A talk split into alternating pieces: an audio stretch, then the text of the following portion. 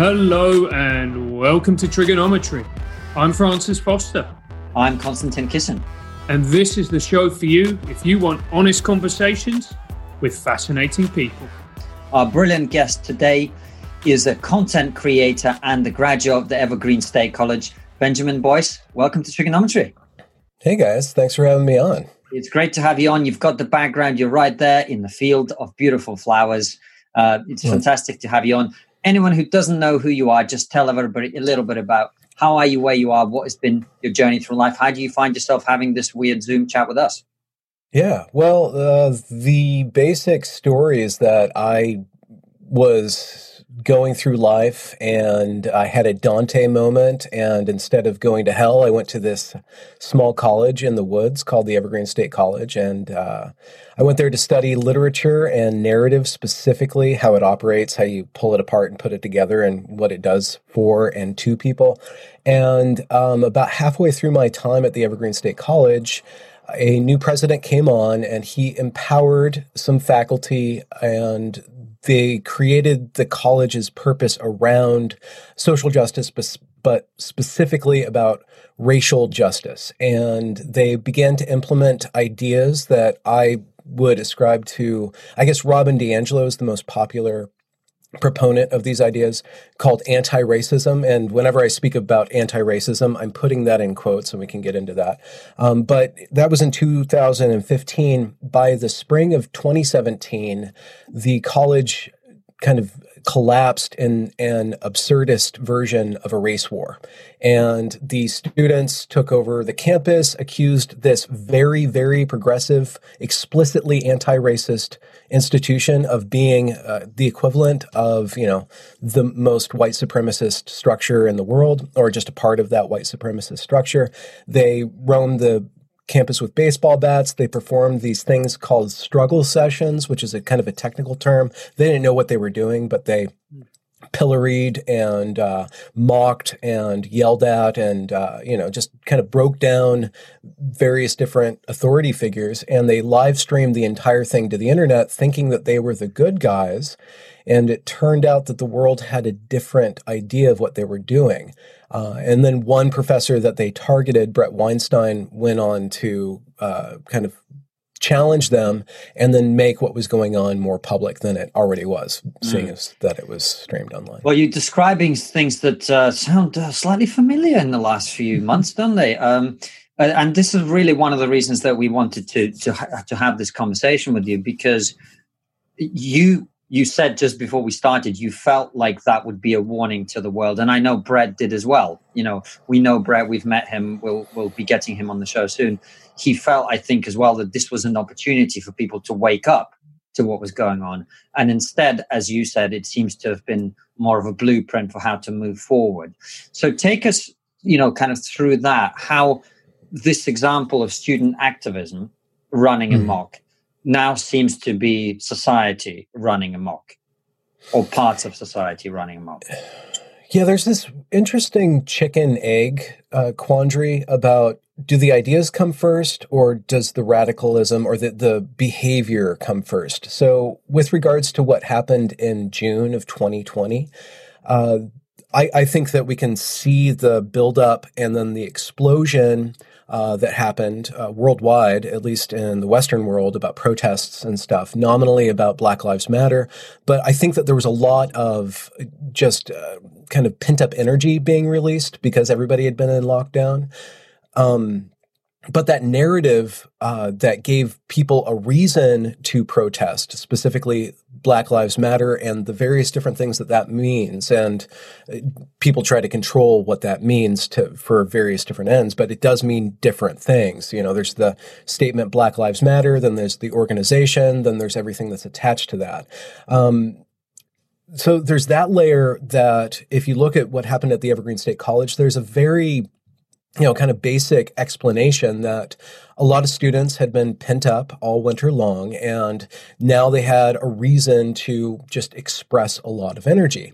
They had been given these tools, uh, I guess, kind of loosely based on a Marxist principle of overthrowing the oppressor and uh, lifting up the victim, and kind of reversing uh, the the scales of justice in a bid to equalize the scales of justice. So the students had those ideas at hand to justify justify what they were doing and to explain what they were doing to the world and to themselves and to the administration. But beneath that, beneath what the students were doing, is the behavior of the faculty. And what I've done, because I was going to the Evergreen, Evergreen State College and I was uh, working in the media department, so I was on camera a lot of the time, filming a lot of these workshops and seminars and lectures. I saw these ideas being implemented, and the ideas are very similar to, you know, exactly the same ideas that are now being implemented in a response to the protests currently. So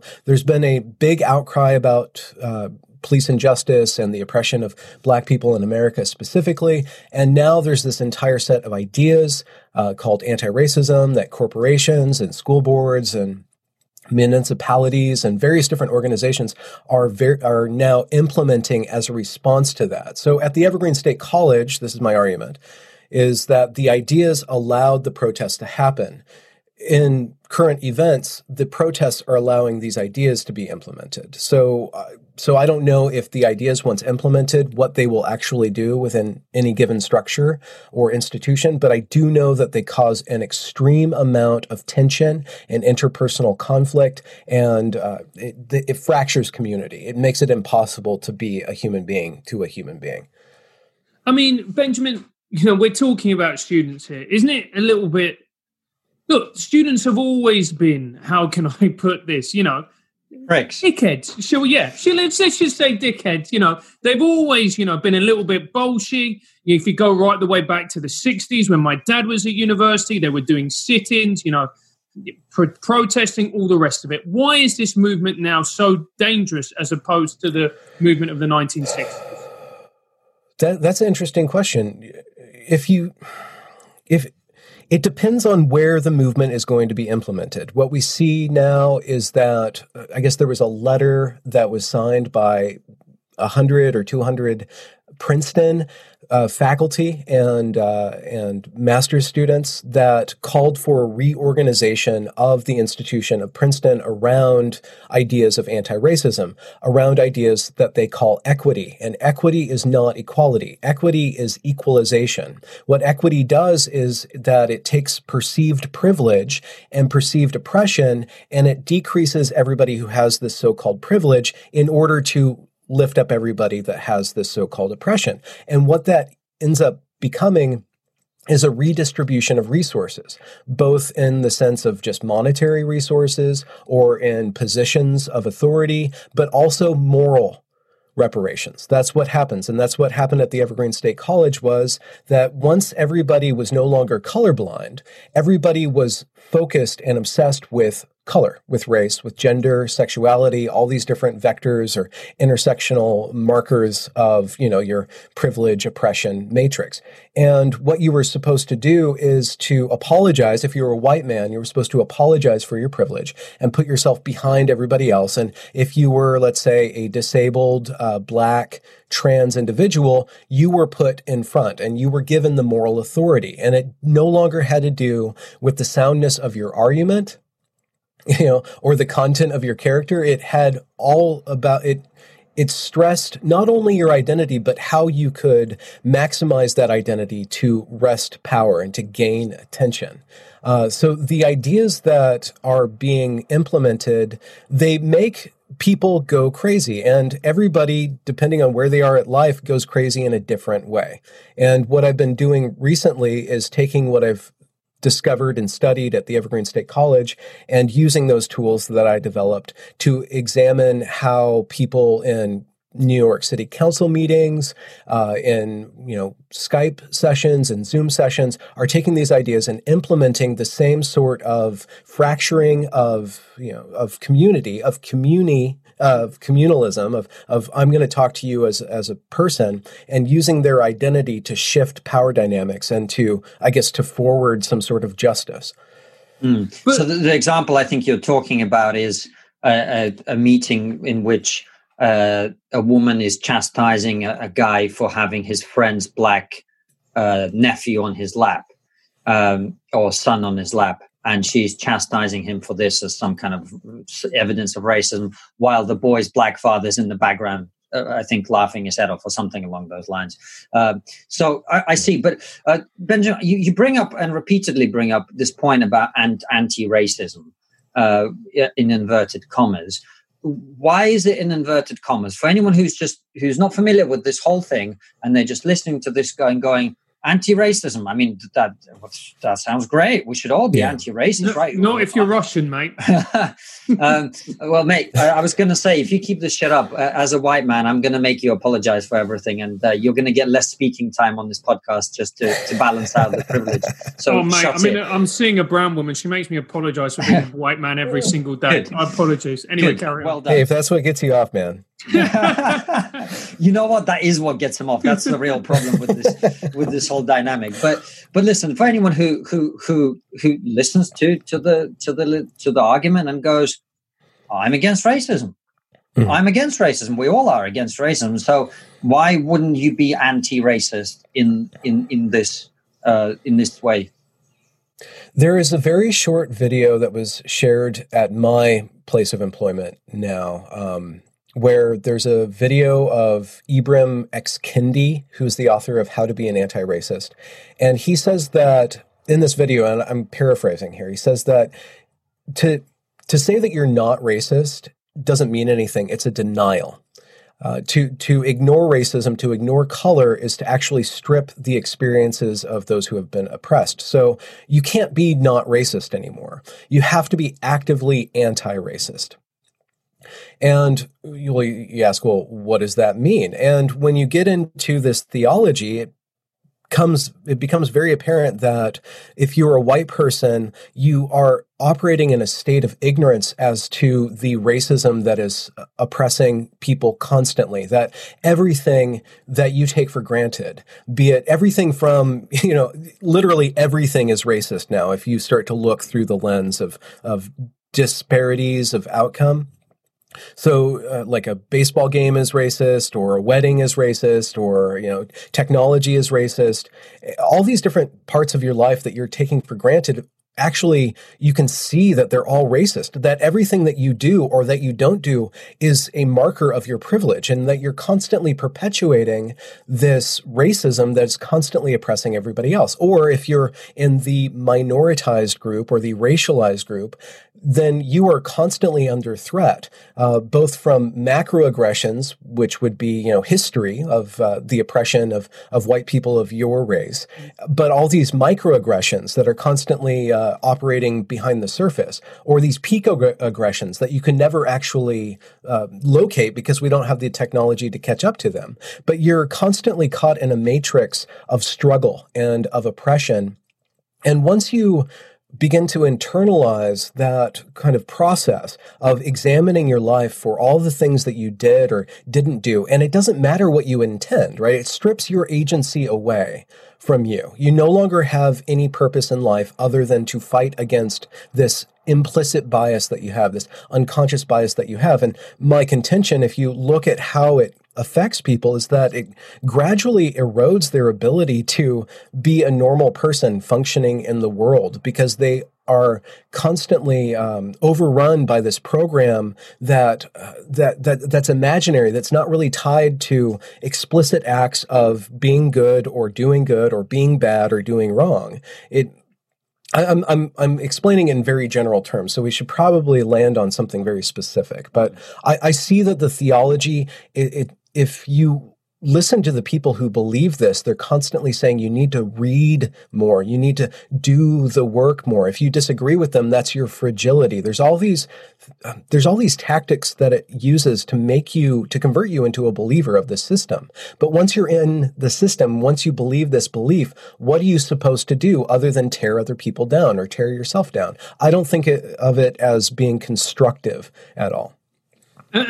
Why do you not think it's constructive? Because isn't it? I mean, we do talk about privilege, and look, some people are more privileged than others. There's different types of privilege.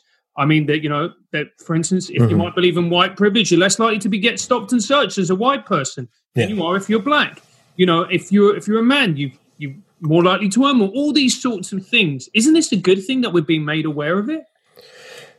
Well, that is a really good question, and I constantly try to uh, humble myself and interact with the good intentions behind the ideas and perform uh, a struggle session on myself because that's what it's kind of inviting us to do is to really grill ourselves and i think that insofar as you withstand criticism you come out stronger as long as you don't give up your agency your self-control your responsibility to somebody else as long as you maintain ownership over your own guilt and shame and don't give it to other people. So, for example, at the Evergreen State College, towards the end of my tenure there, we had to go through mandatory privilege workshops or anti oppression workshops. And in one workshop, I was asked to detail my privilege and then to detail the privileges that I don't have. And we broke up into small groups to kind of to dwell on these things. And I was in the group with the speaker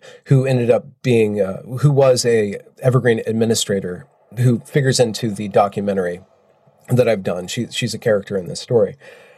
And I'm like, well, I don't see the world as vectors of privilege and underprivilege. I, I, don't look at my world that way. Why would I want to look at the world that way? And she's like, well, you are privileged to not look at the world that way. And other people aren't privileged enough to not see all the disadvantages that they have. And then she detailed, she was a black woman, but she detailed all the privileges that she had about being able to go on vacation and being really happy that she was going on vacation. And she told a coworker that she was going to go on vacation. And then she realized that her coworker can't afford to go on vacation. And she was oppressing her coworker by expressing her own you know happiness of being able to you know take a break from her work.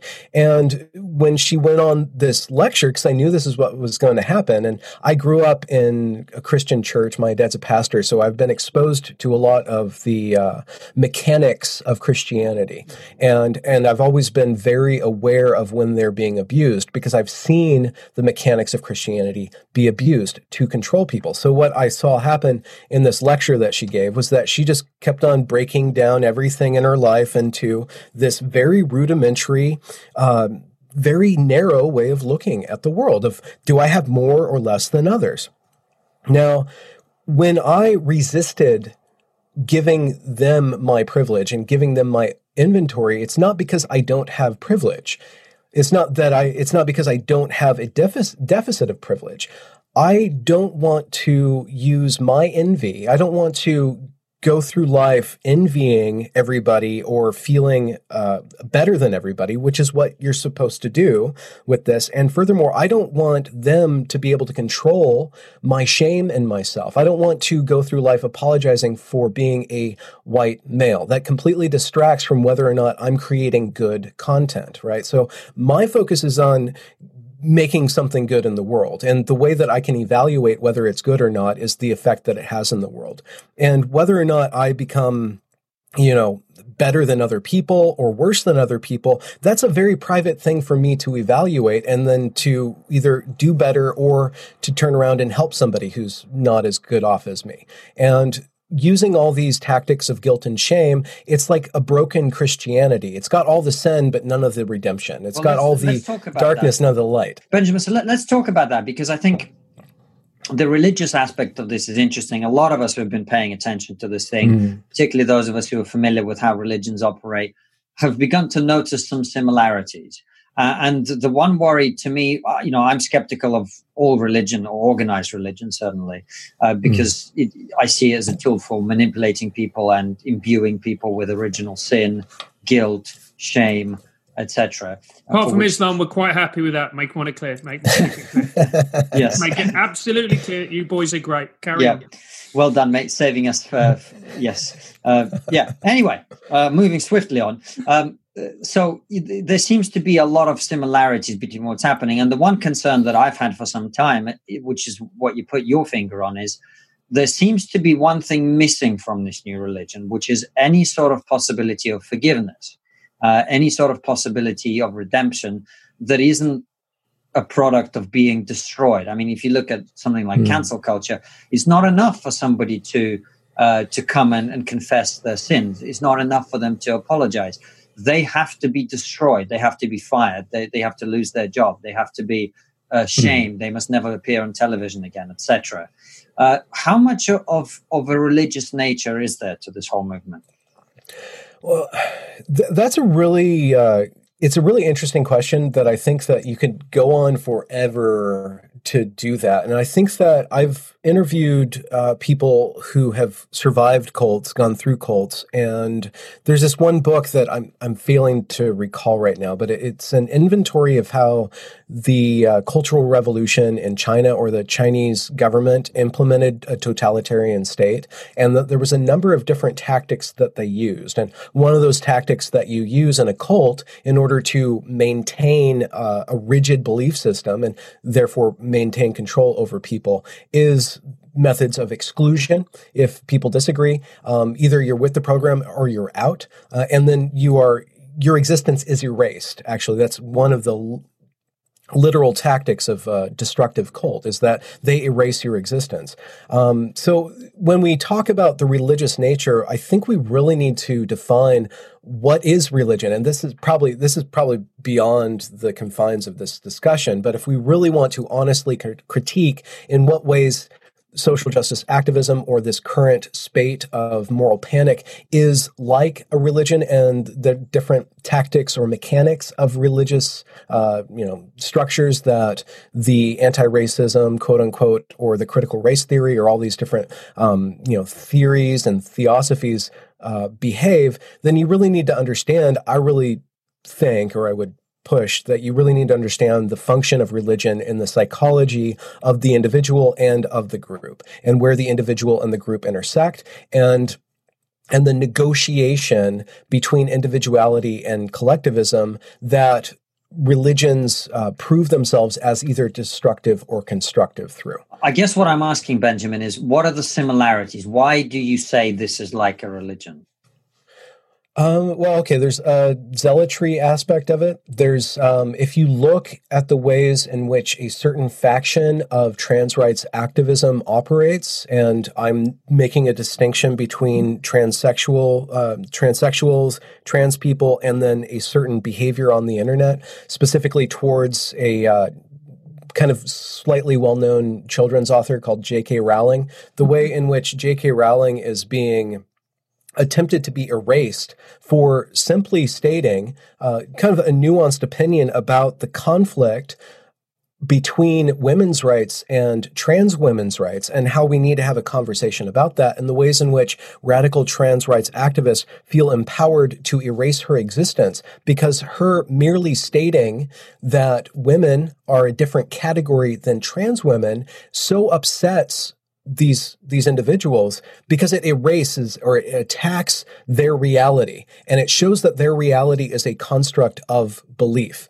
In similar ways the ways in which belief structures operate if they aren't constantly given a feedback into producing something in the world if you're con- if you're not const- if your belief doesn't constantly focus or, or come back to how do you feel? Um, and what are you doing? Are you being a good person? If it is instead fo- shifted onto are you changing the world for the better? Is the world bad or can it be better? Then the locus of control or the locus, uh, the focus is no longer on bettering yourself. It's about, you know, projecting all of your evil and your weakness, let's just say your imperfection onto the structures in the world. And then therefore you go after and you assault these structures uh, in the world. I'm, I'm straying from the point about making it a religion or tying it directly to a religion, but there's just so many different mechanics going on in here that I see similarities to. And you know, Benjamin, you know, I, I see this movement, and you know, I, I, we started this journey two years ago, and we started listening to people, and you know, yeah. people like yourself.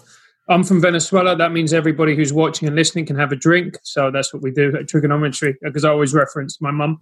But I've seen these ideas before. They're not new ideas. I saw them in '99 when Chavez came to power. Mm-hmm. You know, they're putting forward all these ideas, and you know, Venezuela collapsed. It's it, they're crap ideas. Why do we keep perpetuating them? Why do we hmm. keep going back to them? They there was an article that was released in Reason uh, magazine or Reason.com, and it was based on a scientific uh, study of some sort. And it talks about the ways in which virtue signaling or virtue signal culture empowers narcissistic sociopaths. And I've been seeing this over and over again. Uh, if you look at the footage of the Evergreen State College, you see that there's certain characters that get to the top of the fray. When mm. when the uh, the organization shatters, then it becomes a, pure power play and it becomes purely theatrical. And in that type of environment, certain personalities get activated or rise to the top. So either these set of ideas of kind of inspire people to act like narcissistic sociopaths or they empower people who are already narcissistic sociopaths.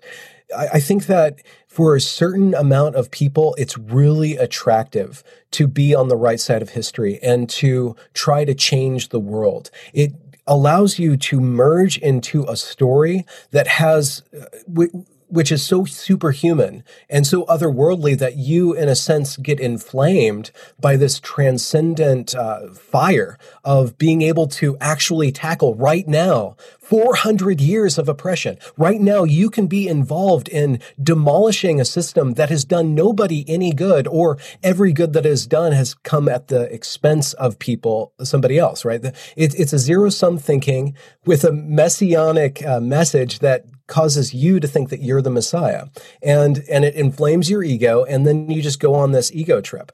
Um, so I think on one level, on the um, psychological level, revolutionary ideas are really suited for people who are discontent with themselves and who don't have a strong moral foundation that constantly causes them to focus first on themselves and then on the world. And I think that in a certain way, because of social media, because of Facebook, the way that Facebook, Twitter, and Instagram are designed, it rewards narcissistic behavior.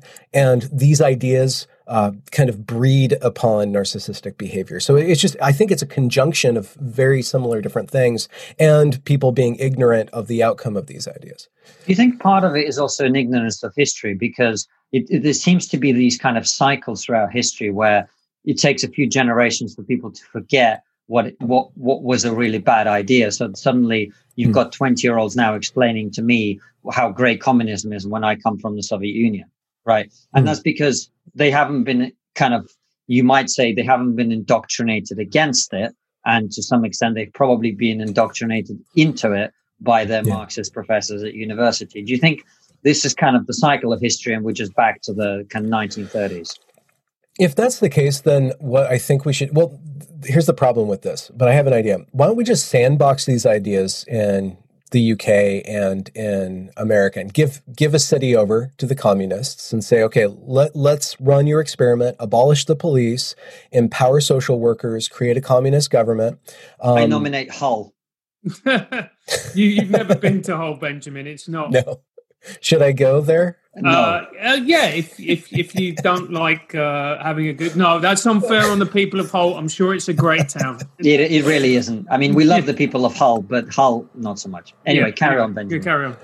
And, and in a certain extent, Evergreen, the Evergreen State College story is a perfect example of how these ideas play out. But built within this activist rhetoric, built within the very foundations of critical race theory, of white fragility theory, of all these different ideas, is a shifting of the blame away from the self. So if Evergreen fails, which it has, Evergreen ran an experiment and it failed. Everybody who still believes in Evergreen or believes in these ideas that you know, kind of took over Evergreen shifts the blame to Tucker Carlson shifts the blame to the right wing media, shifts the blame to the uh, yokels down the street that voted for Trump, right? So they can, they're, they're literally unable, and this is my main criticism or the damning criticism of the Evergreen State College, is that they ran an experiment like good academics, but like bad academics, they were unable to actually do the work of examining why it went wrong, where it went wrong. So even if we do give over Michigan to the Black Lives Matter uh, government and they fail, which they will, because everybody who generates income, everybody who is productive will leave because their productivity will be given to the loudest people in the room who don't want to be productive. They just want to be right. Um, it will fail, it will collapse, and then they'll blame it on capitalism. They'll always blame on. it on when you people say, who are when you say evergreen failed. What does that mean? Like, is is it still there? I mean, what's failing about it? What what's failed about it? So, if you look at the numbers, and I'll try to make a nuanced point about this. If you look at the numbers, the Evergreen State College ran their social justice experiment in 2011. They made just uh, social justice their, you know, guiding one of their guiding principles. In 2015, they made anti-racist indoctrination the way in which they were going to achieve social justice. In 2017, they uh, fomented and uh, justified in, after the fact this huge protest that went absolutely viral because it's absolutely stunning how everybody acted in this event. And then the feedback from the environment was I don't want to go and get this kind of education. I don't want to go to the Evergreen State College. And their enrollment has plummeted dramatically the administration has blamed everything except for the protest. They'll say, well, maybe the protest did something, but really we think that it's just the economy is different or blah, blah, blah, blah, blah. They've gone so far as to play, pay a marketing team, I'm 90% certain, to suppress my videos on the Google search rhythm uh, algorithm. I'm, I'm the one who is reported constantly on Evergreen, and they stripped about a year ago. Uh, Google kind of flushed my videos from uh, search results of Evergreen, and two weeks before then, the college hired that team. So they've tried to do everything they can to do good, but nobody wants to go there. Nobody wants to go to the Evergreen State College. And this is the nuanced point. Even if you do want a social justice education, even if as a student you want to go and change the world, and to hell with understanding it, the goal is to change it. Why would you go to the Evergreen State College, which proved that they can't even teach you how to do that effectively? If you look at how the students overthrew the world, they're so ridiculous, they made complete fools of themselves, as did all the administrators. So even if you want that kind of education, which is what they're offering, why would you go there if you could go to any other college, literally any other college in the United States? But it, but isn't part of the problem, Benjamin, is that, and I'm a former teacher. I was a teacher for 12 years. Hmm. We have raised a generation of children, you know, to be, you know, to essentially see themselves as victims. We try and sort all their conflicts out for them. It's a very mm. selfish culture. We want to protect them. We have essentially raised a generation of adults now to be self indulgent and narcissistic and think the entire world is about them. So, can we really blame them when they go out and they start behaving like this? Well, see, in my reportage on the Evergreen State College and now in my reportage on current events, I'm not really concerned with the students or mm let's call it the youth or the kids or whatever. I'm concerned with the administrators. I'm concerned with the adults in the room. And if you look at the adults, they like the people who are running, we have lost our sense of authority. It's not the generation that's acting crazy. We have lost our ability to have a strong, a positive, strong role model of authority. We don't trust authority. We've gone down this road of deconstructing and deconstructing so long that we can't even we can't stomach anybody drawing a line in the sand. We, I think that the fabric of our society has become so uh, reactionary, in a sense, progressively reactionary, that we we had to elect a very belligerent authoritarian uh, authority figure, not authoritarian figure, but authority figure in Trump, just to kind of show us that we like show us the dark side of what we're missing. I, I think that if you look at Washington State on every level, if you look at the Evergreen State College, Seattle, and the governor, they're all very weak leaders who suppress who suppress the, uh, let's say, the conservative faction who want to get back to work, constantly suppress the people who want to get back and get the economy rolling, and then constantly coddle the people who want to overthrow society. Like it, it's filled with hypocrisy and weakness. And it's interesting. So you say it's filled with hypocrisy and weakness. Don't you think one of the things that we saw in this country, which still to this mm. day gets me upset, is the fact that you know the Black Lives Matter movement. Now, we can all agree that Black Lives Matter. We can all agree that, you know, racism, wherever it occurs, should be stamped out. But if you look at the Black Lives Matter organization and you see what it is that they want, you know, overthrowing capitalism, defunding the police. You know, I don't know the word they use for the nuclear family, but basically it's eradicating it. Yeah. We all know that these are terrible, terrible ideas. But in our country right now, the head of the Labour Party criticized abolish the police, said it was a ridiculous idea, and he's now been got. He, he's now checked himself in like yesterday or the day before for unconscious biasness training. That's oh, man. You're laughing, mate. We're fucked. no, I know. To be honest what you, else do you do when we're all fucked except yeah. for laugh? I mean, I'm a, I'm a classical uh, Camusian, you know? It's just like the world is absurd at this mm. point. And he was head of the criminal justice. Uh, uh see, uh, the, yeah. He was head of prosecutions. prosecutions. That was it. He was mm-hmm. head of prosecutions in this country. He's now checked himself in for unconsciousness biasness trainings. But anyway, yeah. my point is why don't we have people who look at these simple things like BLM 1 and go, this is quite clearly neo Marxist nonsense, and we shouldn't be following it? Yeah, yeah. Well, I, you have to look at the way, and there's ways to spend what I'm going to say that might be a little conspiratorial theory, but I do think that there's an iterative process of how we got to this point.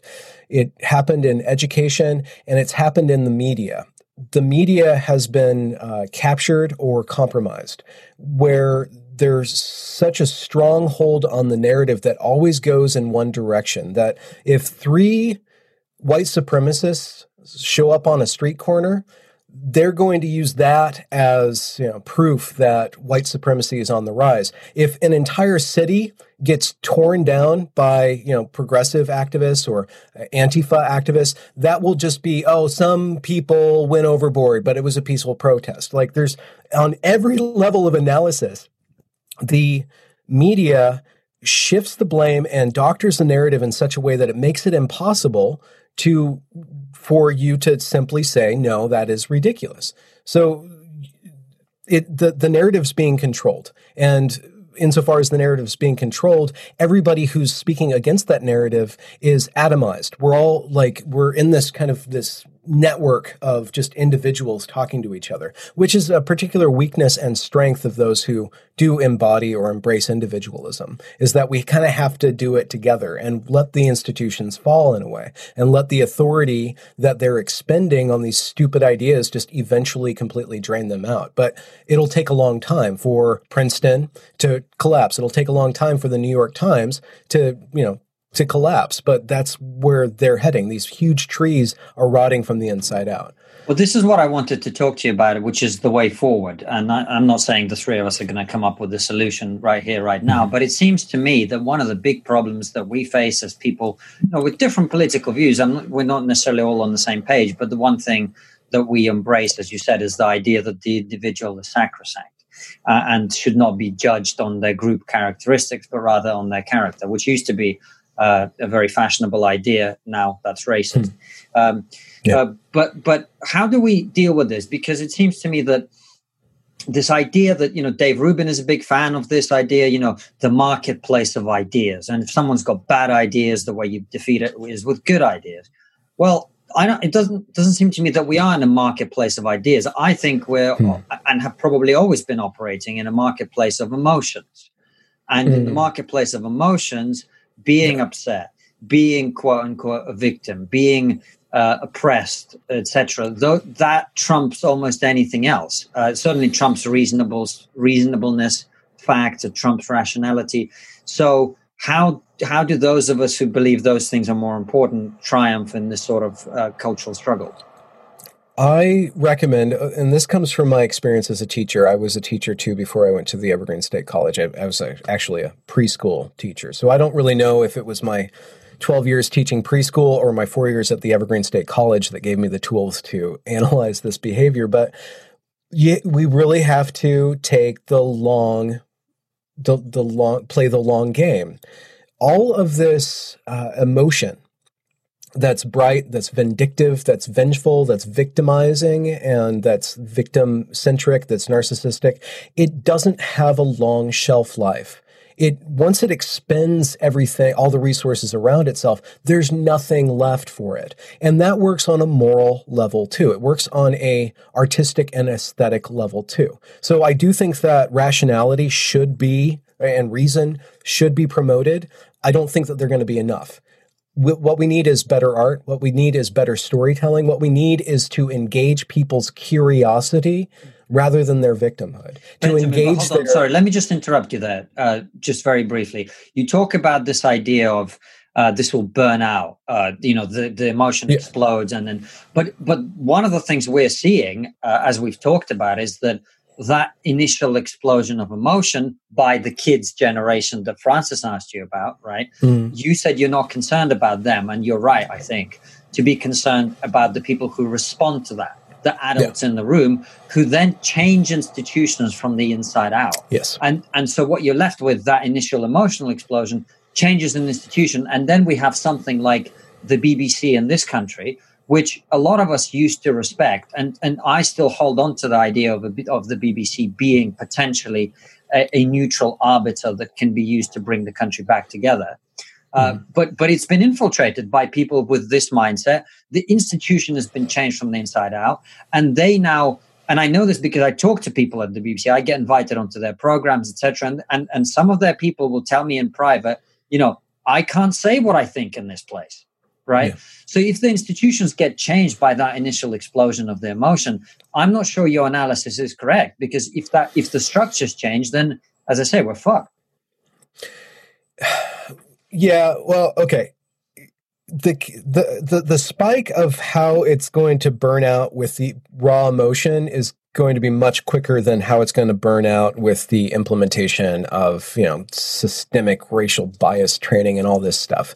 I'm, I'm not saying that's going to happen overnight mm-hmm. with regards to the uh, shutting down of actual creative, interesting, critical thought, but that's why we have to rely on the marketplace, you know, just the capitalist marketplace with regards to media.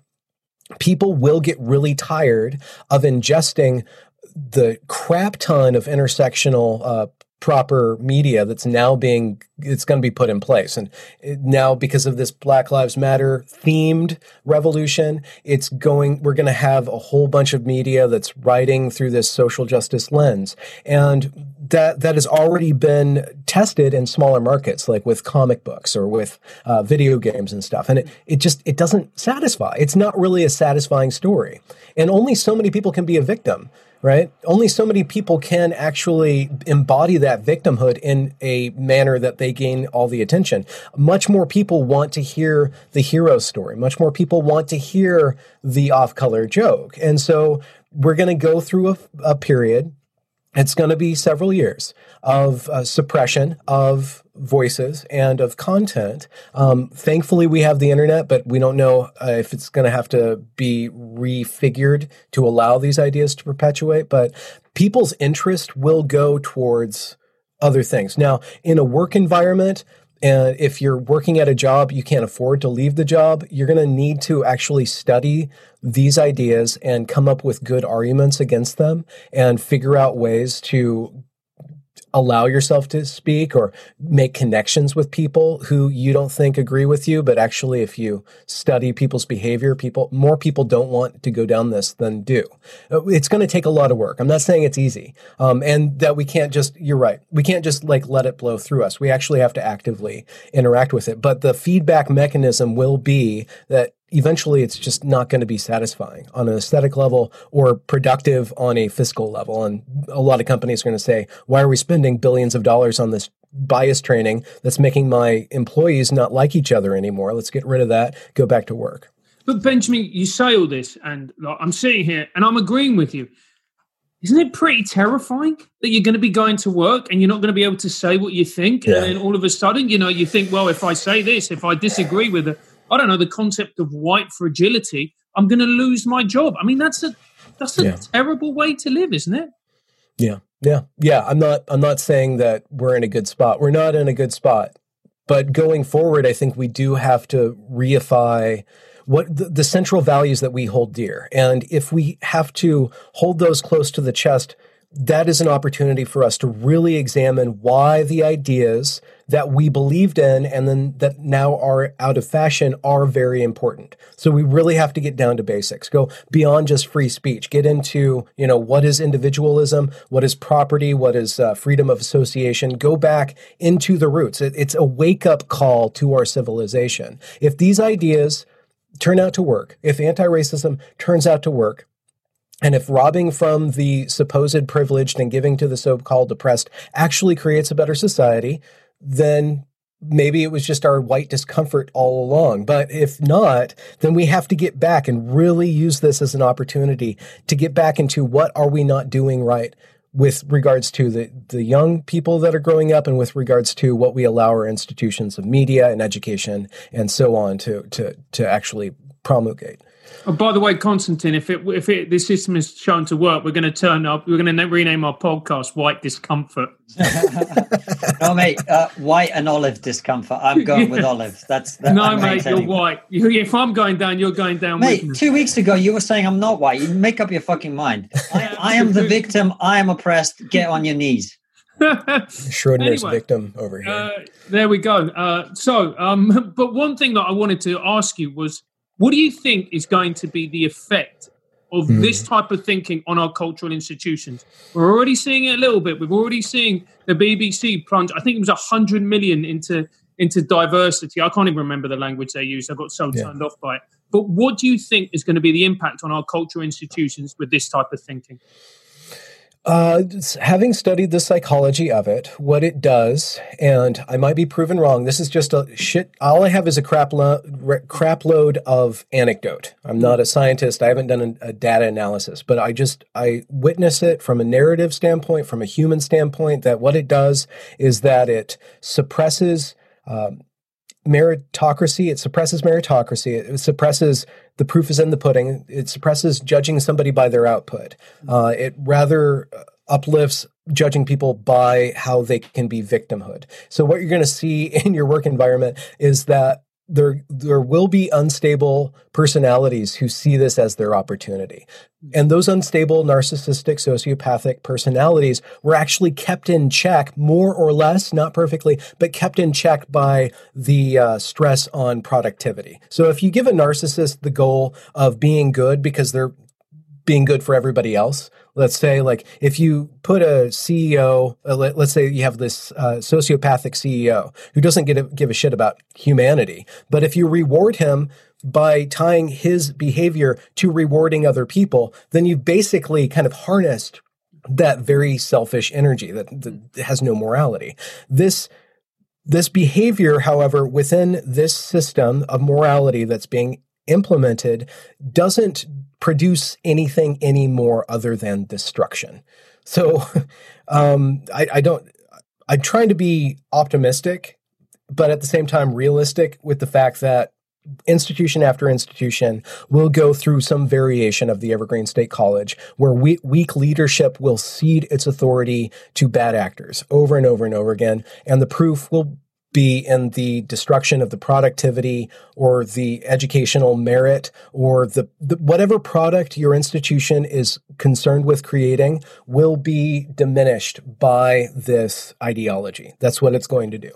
So, so basically, just to convert that into kind of uh, ordinary uh, examples, it would be, for example, the BBC will already have a massive campaign to defund it to stop the taxpayer funding an organization that increasingly caters to a very small slice of the population. It's going to be things like that. It's going to be people not watching mainstream media, but watching Triggernometry or watching Benjamin Boyce or, or whatever, mm. because they feel that that's where getting good information from. It's going to be, you know, universities. The one thing I was going to ask you, and I think it's an issue that bothers a lot of our viewers, and it bothers me, and it bothers bothers Francis as people who, you know, can, who are considering bringing children into the world is how do you protect your children mm-hmm. in this environment from being indoctrinated? Because the school system is riddled with this stuff.